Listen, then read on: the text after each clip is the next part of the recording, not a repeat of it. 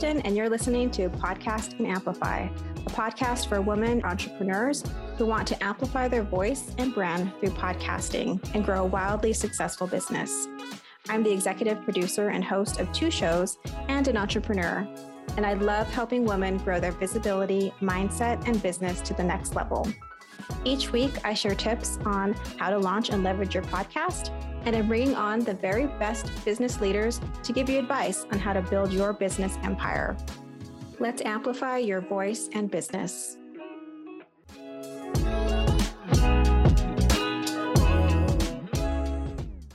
Welcome back to the Podcast and Amplify podcast. Today, I'm talking with Kelsey Chia. She's a mindset and money coach, and she has over six years of experience on Wall Street and also twenty years of a mindfulness practice. And she helps women entrepreneurs really achieve their financial freedom without losing the joy by helping them, you know, really master their emotions and their time and their money. So I'm so happy that you're here with me to talk to me about money mindset. Welcome, Kelsey.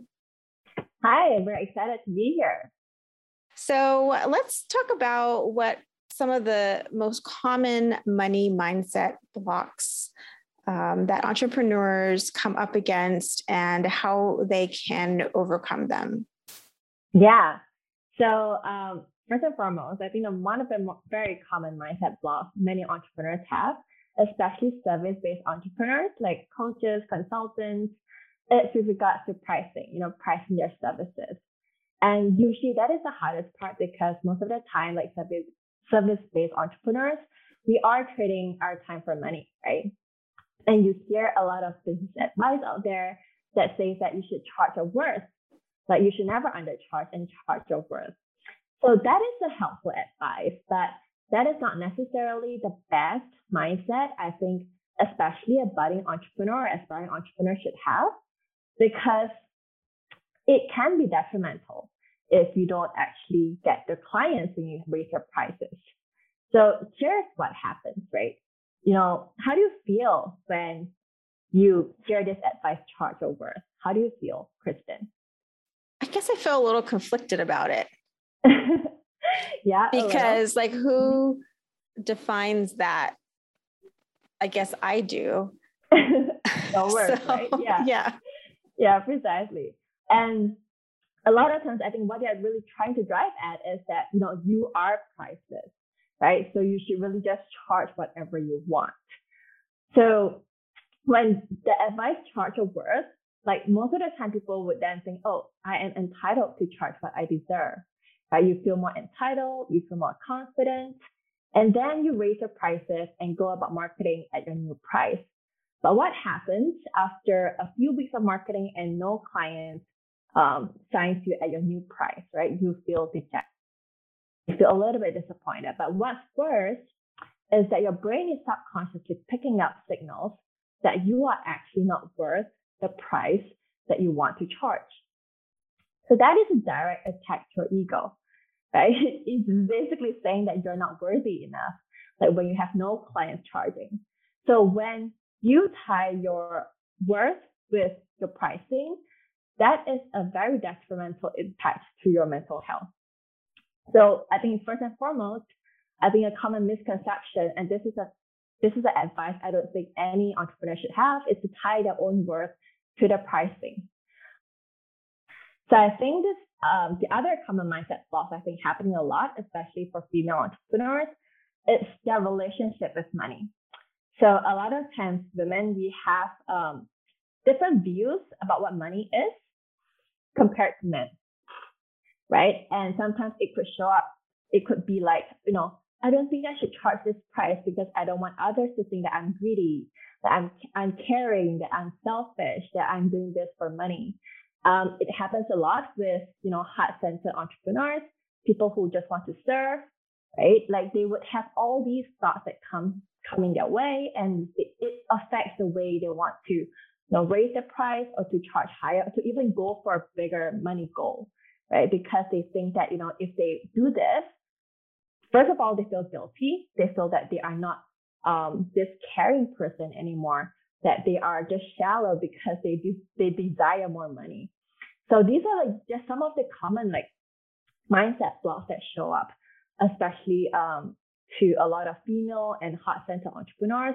These are some of the blocks that really stop them from chasing after that bigger goal, even though like there's a part of them that really wants it. There's a part of them that don't want it as well. And that is conflicting in terms of the way they show up and the way they want to think about the way they charge their prices or, you know, the way they interact with their clients. Yeah, I think there are so many sort of messed up conditioning and ideas um, around the relationship that women should have with money. Yeah. That prevents us from really like stepping into our power in that realm. I think it's seen as just not something that we should do because it's not quote unquote nice. Yes. Yeah. Wanting money not being something that a nice person, you know, would want to do, which is first of all ridiculous. Um, but we've been, yeah. you know, we've really internalized these messages. So I think you're so right mm-hmm. that it holds us back from setting those goals and reaching further yeah. just to be compensated as much as we should be, we're and or as men expect to be. And someone relayed this percentage to me, and you might know this. I can't remember the exact um, statistic, but it was something along the lines of when you invest money in women, and when women make money, they they invest. It's like eighty percent back into their communities.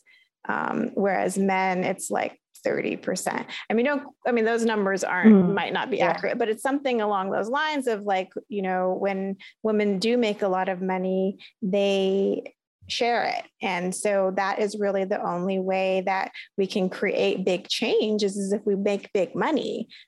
Yeah, precisely. Precisely. Yeah. So I think it's really important for a lot of women to share the same understanding that, you know, having more money is not that. Like, it's what you do with the money. And having the realization that once you have the money, you have the power to allocate them to where you want to go, right? Be it for your family, be it for your community. There's so many causes that you can support as well when you have the ability to. So as a start, it's really to decondition ourselves from the belief that, oh, having money means that I'm bad, like I'm seen as a nasty person. I have to do something bad in order to make that amount of money. So it's really to pull yourself out from that narrative. And you mentioned too, you know, our thoughts around, I think it, it was around sort of time equaling money or, and I've heard this idea recently of being able to make money outside of time. To make money passively. Right. So there are two forms in which we can make money, right? One is really trading our time for money, right? And the other time is to have money work for us. So that means investing, right? Investing into assets that can run passively or setting up businesses that can run passively. So building a system in which the money can just continue to grow without us having to put additional effort to it. So that is um, really how you can create wealth. So uh, all of us, we want to have the freedom to eventually do things that we like, to not really care about, you know, having to work for a living, right? And to, to be able to achieve that, you need to have the money be working for you. And the only way to do that is when you invest, right, into assets that are able to generate returns without you having to spend additional time on it.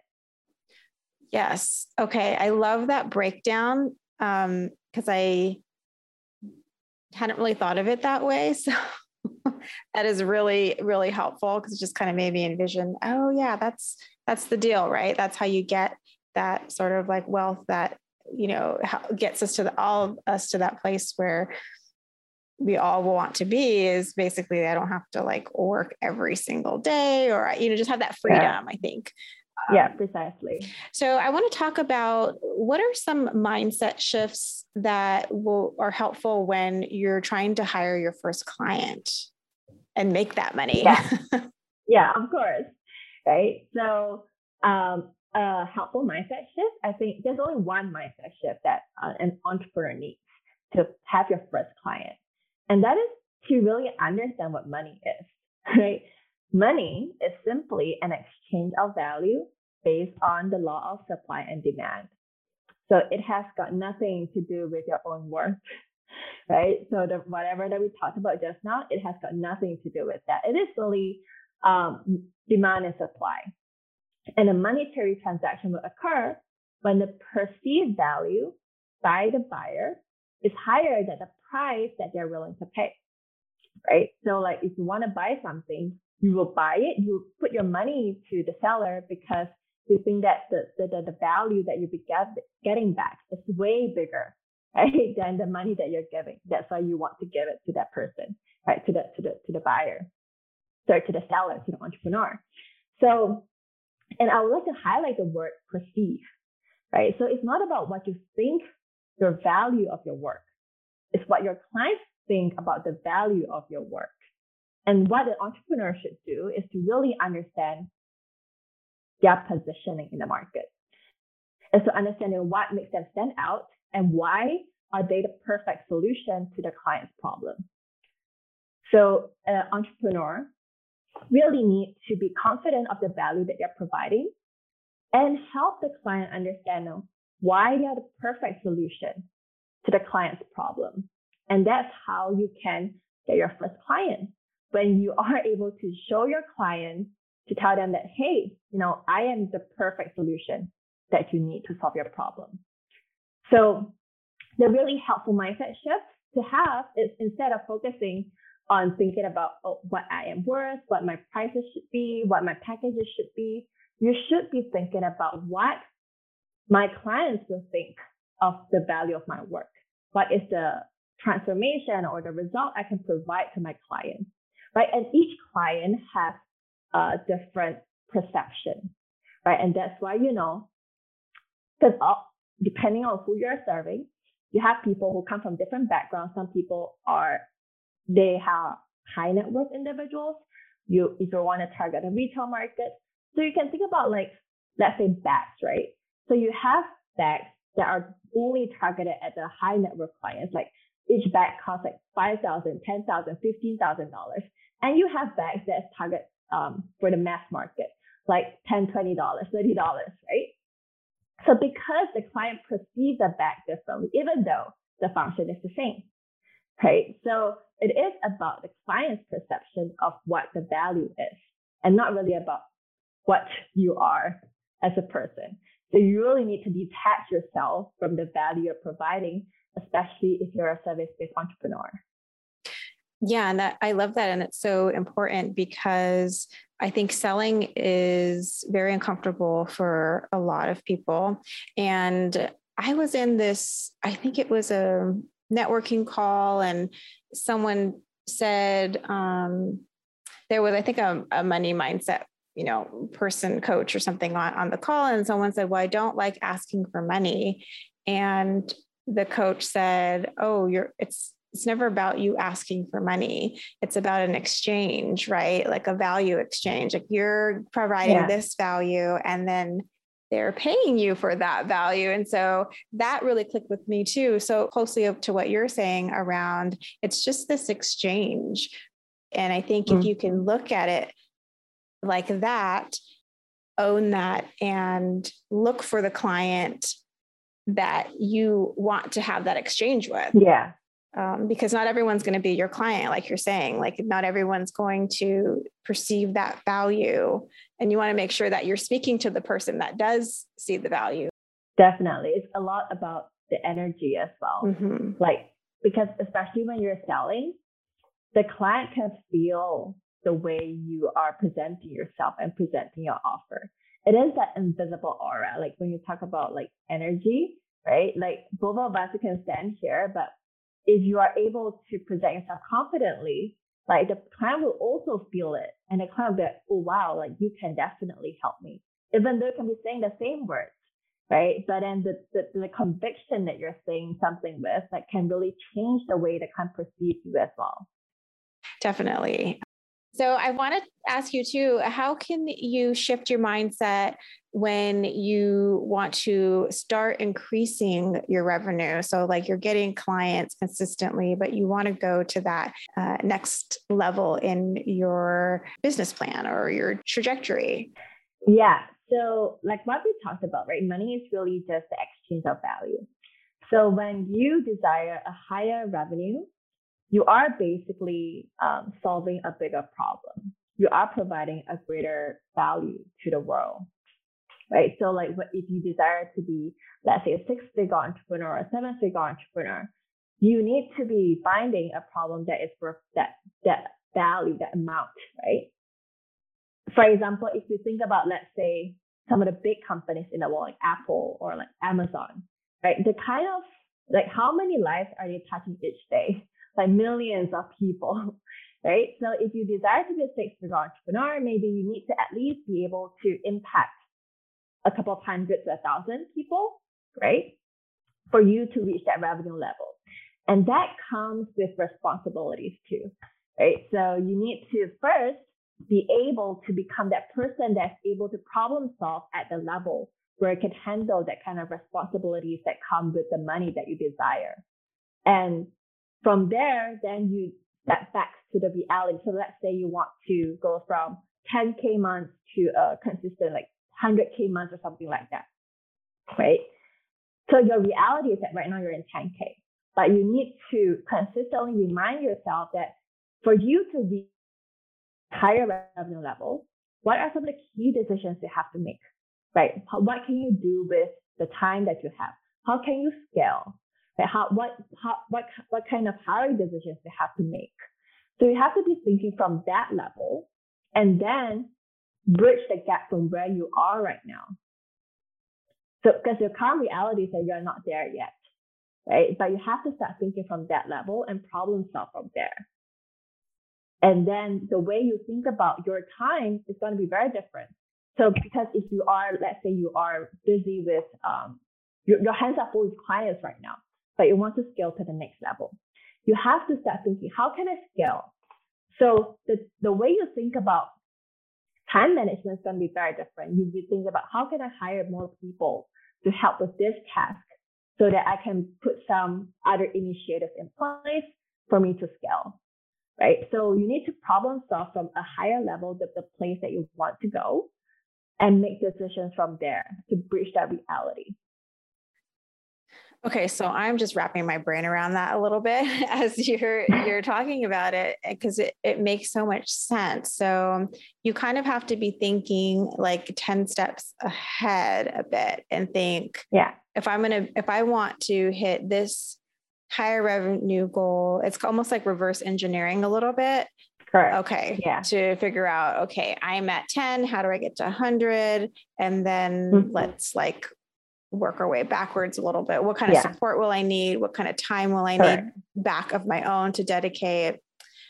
Got it. Okay. So it's kind of like thinking like, or acting like you're in that place before you're actually yeah. there.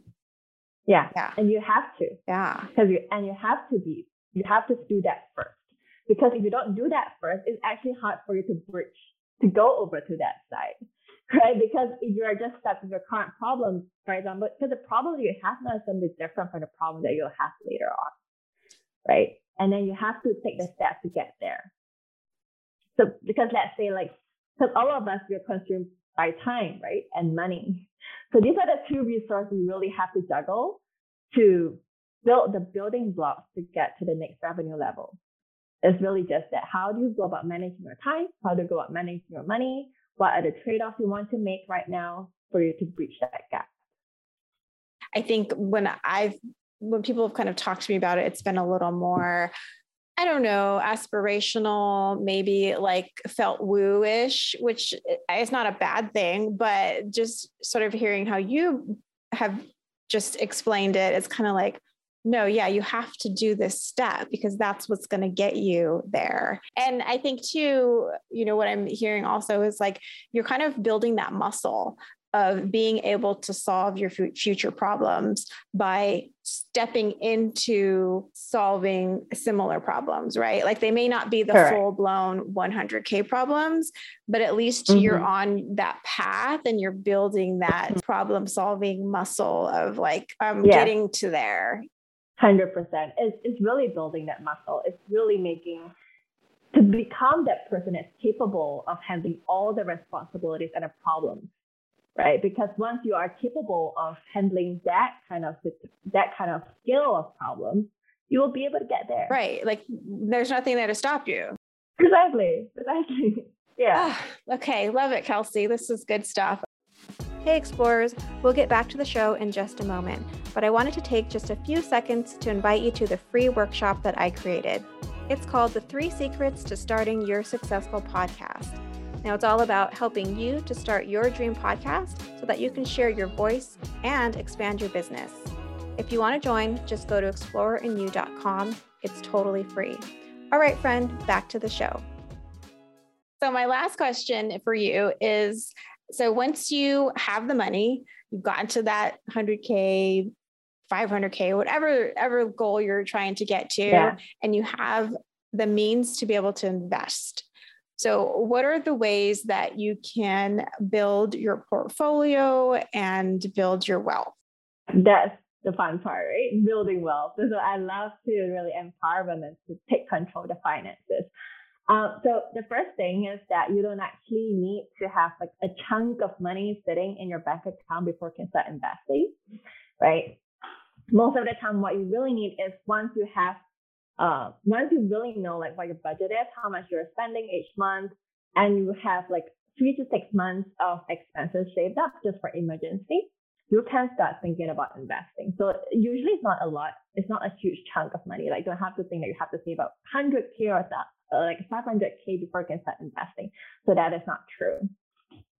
Um, what I like to tell my clients is that first of all, you just start with the end goal in mind, right? What is, what do you want to get out of, you know, like your life, right? What is a dream lifestyle that you want to lead? Like, do you want to travel the world? Like, where do you want to live? Like, how, what, what kind of like house do you want to live in? Like, what kind of uh, lifestyle you want to have, basically, and then work backwards again. So everything's about working backwards. So you go forward, dream whatever dream you want, and then work backwards. So you figure out what, how much you need to support that lifestyle. So you take that amount, let's say it is one hundred K per year, right?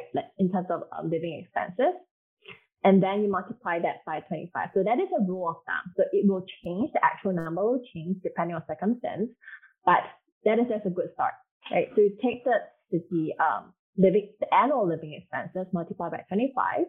So that is sort of the your financially free number, so a number that you have to save, right? And then you think about how can I get there? So what kind of uh, investment instruments I should put my money in? So earlier we talked about um, passive assets, right? How to make my money work for me. So there are a couple of there are a lot of um, assets out there. For example, you have stocks. You have bonds, you have real estate, you have cryptocurrencies, you can build your own business as well. Business is also considered an asset. Um, so you have all these instruments, and what can you do? What should you do? So most of the time, you need to do your own research, you know, understand the risk and into investing all of them. But first off, I think what everyone needs is to have um, their own retirement account, like your tax deferred account, your four oh one K or I R A, because those have tax advantages. And you should definitely take advantage of that because you can save a lot in taxes. And taxes are not small money. So take advantage of, you know, I R A or four oh one K, right, to save on those taxes because um, some of them can, you can grow the money tax free, right? So if you have Roth I R A, you can put the money, pay the taxes now, but the investment will just grow tax-free. So you can withdraw the money without having to pay any other tax. So take advantage of that. That's the first thing. Always take advantage of any retirement accounts. And the second thing, if you're lazy, like you don't want to do so much research, right? Putting your money into index funds, E T Fs, is the best thing you can do. Like Warren Buffett even advocates for that as well. Because a lot of times in the financial industry, people who are actively choosing stocks can't really beat the market. So by market, I mean um, just the index, right? S and P five hundred is the market, because it's basically when you invest into this S and P five hundred, you are buying like five hundred, the largest five hundred companies in the U S, right? And there is a requirement, um, so there are a couple of requirements to be included in the S and P five hundred. So for example, so I have prepared this, like the company needs to have at least a market cap of thirteen point eight billion. It needs to be highly liquid. It needs to have a float of about ten percent of shares outstanding. It means that it is highly liquid. And then, most importantly, its most recent earnings has to be positive, and that the last twelve month earnings has to be positive as well. So these are all the requirements before a company can be included in the S and P five hundred. So, you know, when you put your money in the S and P five hundred, it's almost like the safest bet, because you're betting the top five hundred companies, and these companies have guaranteed, when you invest in them, all of them have positive earnings, right? And if you do look at some of the constituents of these five hundred companies, you basically are using their service or their products every single day. You have your Google, you have your Dell computer, you have, um, I don't know, Costco, Walmart, Amazon, right? All these companies that you are familiar with. So if you don't put your money in there, you basically think that, oh, these, might, these companies are not going to survive, which is not true, right? Because you are using these companies every single day. So it is almost like a foolproof investment. Unless you think that the world's going to collapse tomorrow and all these companies are not going to be existent, there is no reason why you should not put your money in there. Um, so, but of course, this is not an investment advice. This is educational, right? right? So what I'm sharing are just facts, right? What S and P five hundred is about and what a company needs to have before they can be included in the S and P five hundred. So now once you understand this, like, yeah, like, and, and, and what, and the best thing is that, you know, when you put your money into the S and P five hundred, you know, whenever you're spending, like when you spend, it becomes a revenue of the company. And eventually you still get back some of them because the, the stock price will grow. So, so if you're buying every day on Amazon anyways, maybe invest in them as well. Yes.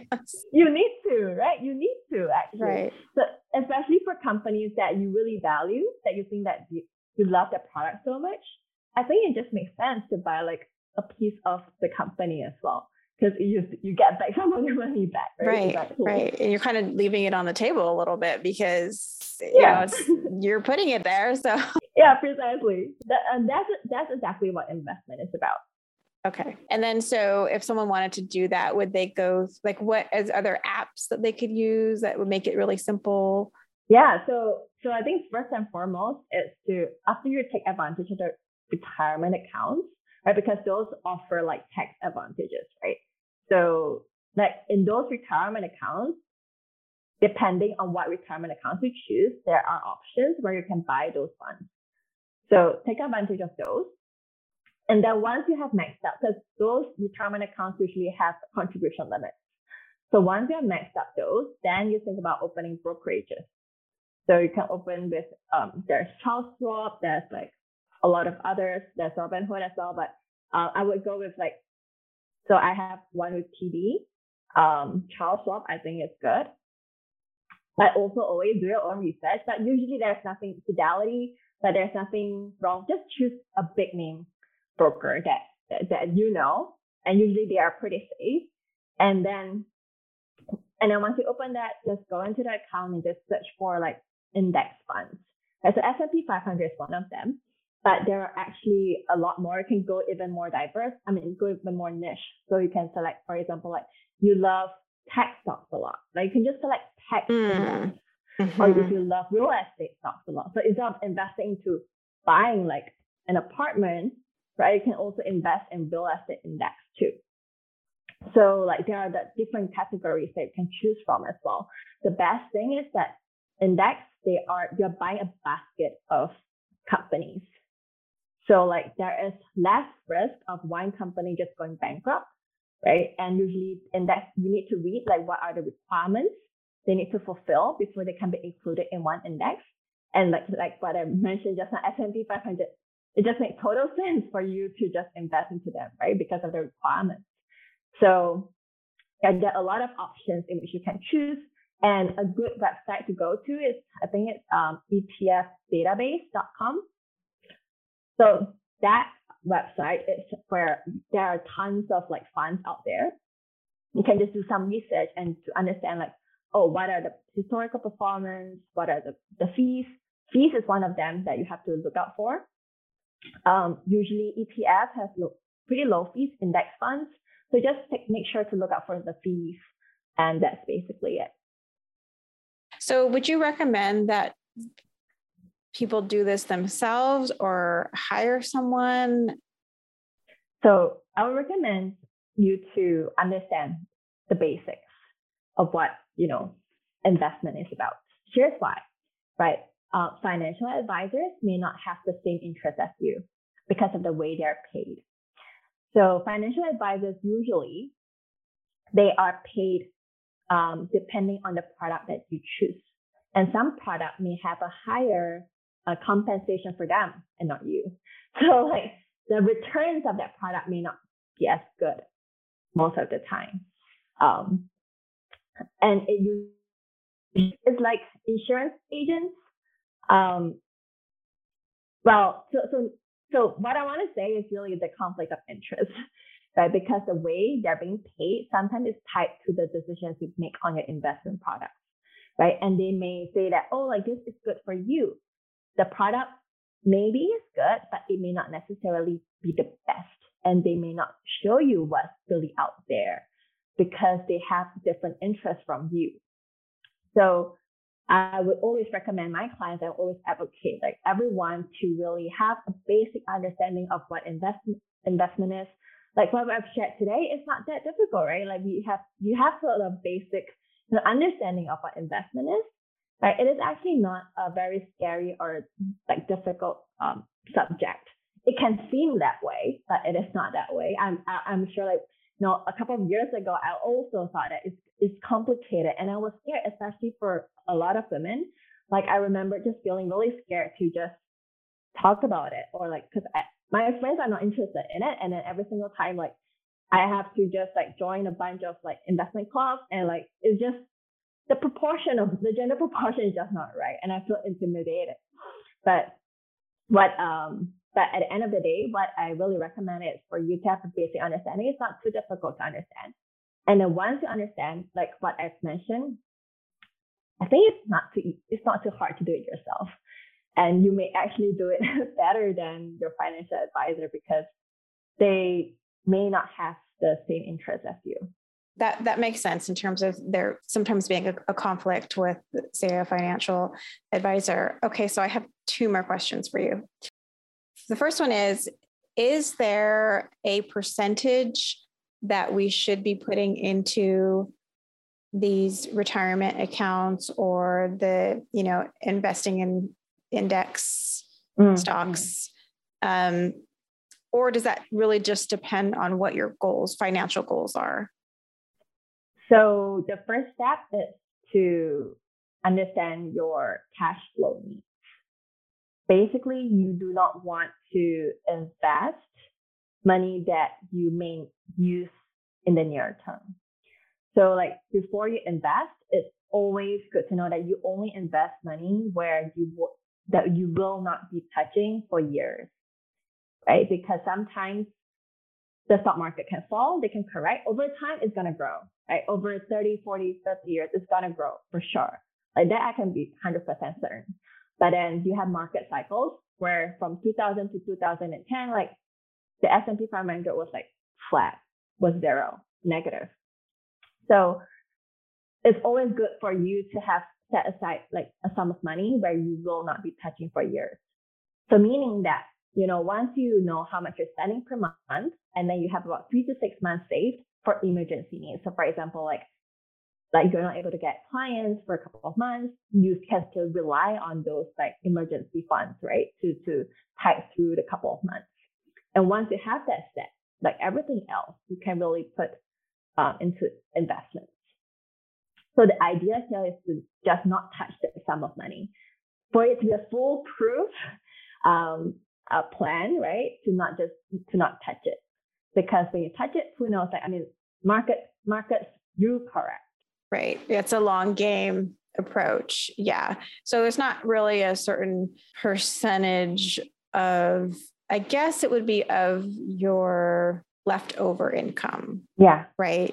Right. So, so like once you figure it out, like maybe you, maybe you're earning five thousand and then you really need um, three thousand dollars for your expenses.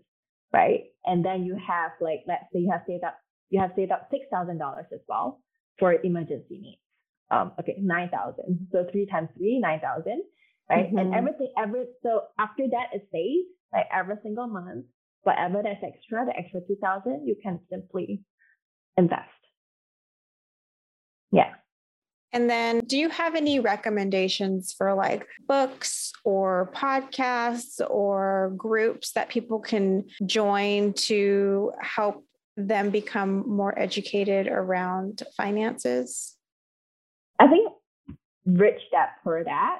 Um, I think that's a good book to start thinking about like money. Kelsey, this has been a really informative conversation. I know I've learned a lot. I am someone who does tend to shy away from the financial conversations. You know, sometimes I'm really, I feel like I'm really good. And then other times I just feel like, oh, I don't know what I'm doing kind of thing. But um, I, this conversation has been very helpful. And I want to make sure that listeners can find out more about you and know where to connect with you. So yeah, so you can find me at uh, on Instagram at blissfulwealth. Um, that is the only social channel I have. Um, I'll be doing a weekly um, Instagram live, um, probably in a couple of weeks, um, just talking about women, money, and impact. So like this will be the main topics that I'll be t- covering, like some of which will be what we have been talking about today. Um, really, I really wish to empower more women and take control of their own finances. Because I think it's just natural, like because of the way we grow up, the way we think about money, or our moms or our, our, our families think about money, right? Women, a lot of times, especially if we are in a relationship, like we tend to, it's just natural for us to surrender that control to our partners, especially like money can seem intimidating sometimes. So I, I really hope that, you know, when more women start taking control of their finances and and learn how to do it in a way where, you know, the par- the partner is, the relationship will thrive as well, right? Money shouldn't be a conflict, right? Money should really be a means to enhance the relationship. And when women also take control of their finances, you can truly then be equal in the relationship, right? And I really hope that, you know, more women will start to, rec- to recognize that and to to learn how to navigate through their own like doubts, insecurities, and the way they see themselves as money to build their relationships, so that money is just a means for them to have a thriving life.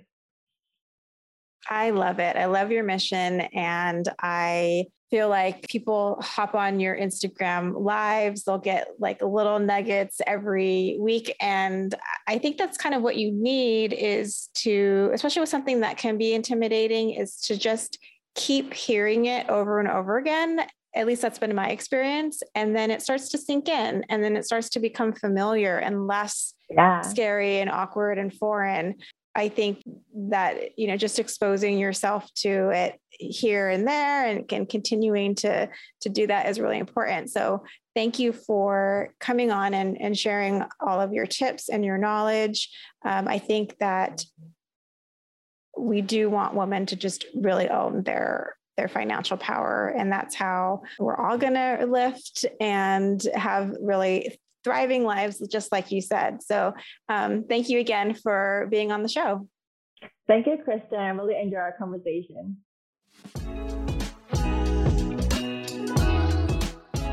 If you loved today's episode, please subscribe so you don't miss a show. And rating and reviewing this podcast is the best way to help support us. Always remember, your voice and what you have to offer is needed in the world. Until next week, take care.